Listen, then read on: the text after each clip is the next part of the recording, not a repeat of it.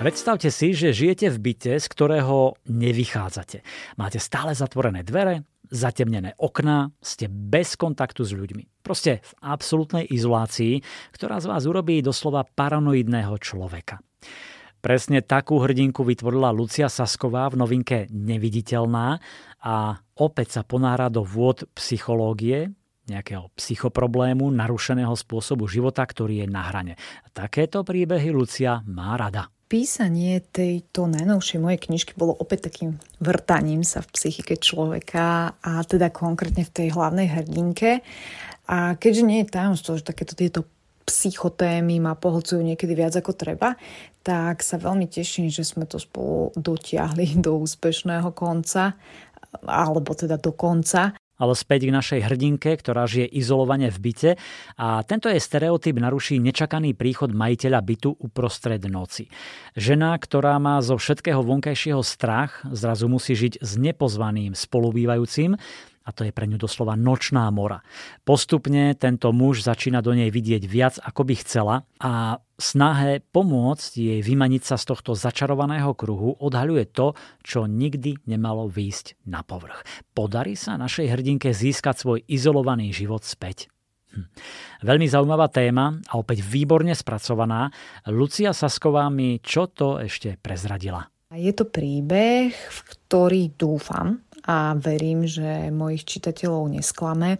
A najmä tých, ktorí majú moje ťažšie príbehy radi a ktorí spolu s hlavnou hrdinkou budú prežívať to, aké to je žiť ako neviditeľná a neexistujúca a predsa existujúca osoba, ktorú nikdy nestretli ani najbližší susedia a možno si niektorí povedia, či je vôbec možné žiť bez toho, aby niekto prekročil prach bytu a nie je to však také zložité, ako sa zdá, ale určite to nie je úplne normálne a keď človek treba zadá do Google chorobný strach z vonkajších priestorov, tak mu vyhodí niekoľko diagnóz a možností na prekonanie týchto fóbií, dá sa povedať. Tu v tomto príbehu zrejme pozornému čitateľovu neujde nejaké ale. Nie tak dávno sme boli izolovaní nútene a preto sa možno niektorí ešte pamätajú, aké to je byť zavretý doma 24 hodín denne a nie len jeden deň, ale niekoľko dní, týždňov. Hlavná hrdinka však žije so zatiahnutými závesmi a tvári sa, že tam nie je, že neexistuje. A veľmi ťažko sa mi teraz o tom deji hovorí bez toho, aby som neprezradila viac, ako by som mala, ale je to príbeh o vplyvu minulosti na súčasnosť, o tom, aké škody môže napáchať mm, zlomená ľudská psychika a ako ťažko sa neskôr napravujú, ale aj o priateľstve, láske a, a aj keď to tak asi neznie, tak občas príbehu nastávajú aj naozaj vtipné situácie, pretože sa neocitáme len v čiernote psychiky tej hlavnej hrdinky, ale aj v takom zhýralom svete človeka, ktorý jej svojou pomocou prevráti doteraz ničím nerušený, neexistujúci svet hore nohami. A vlastne na konci zistíte, že no, veď uvidíte.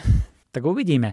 Kniha Neviditeľná je už vo všetkých knihkupectvách, opäť s nádhernou obálkou a ja vám zatiaľ ponúknem úryvok, ktorý načítala Lucia Vráblicová. Nechcela som, aby sa mi niekto plietol do života.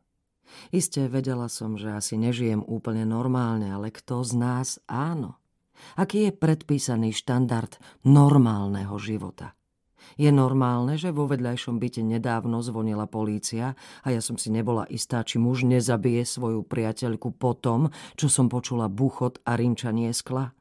Je normálne, že žena nado mnou po odchode svojho manžela o niekoľko hodín otvára dvere milencovi, pri ktorom kričí tak veľmi, že občas váham, či netreba tiež volať políciu? Je normálne, že je tento dom v lepšej štvrti považovaný za lukratívne bývanie a napriek tomu v ňom býva rodina, ktorá je rada, že má čo dať do úst svojim trom deťom? Naozaj mi nemôže nikto vyčítať moju voľbu života o samote. Nikomu neubližujem. Nikto nevie o mojej existencii a presne to mi vyhovuje. To potrebujem. Minulosť je minulosťou preto, lebo v prítomnom okamihu so mnou nemá nič spoločné a budúcnosť je už pár rokov mojou prítomnosťou, pretože som si ju tak zariadila. A možno som nemala na výber. Možno som zažila niečo, čo už zažiť nechcem. Možno som bola pomstychtivá a možno mám problém, ktorý si neuvedomujem. Neviem. Nechcem to vedieť.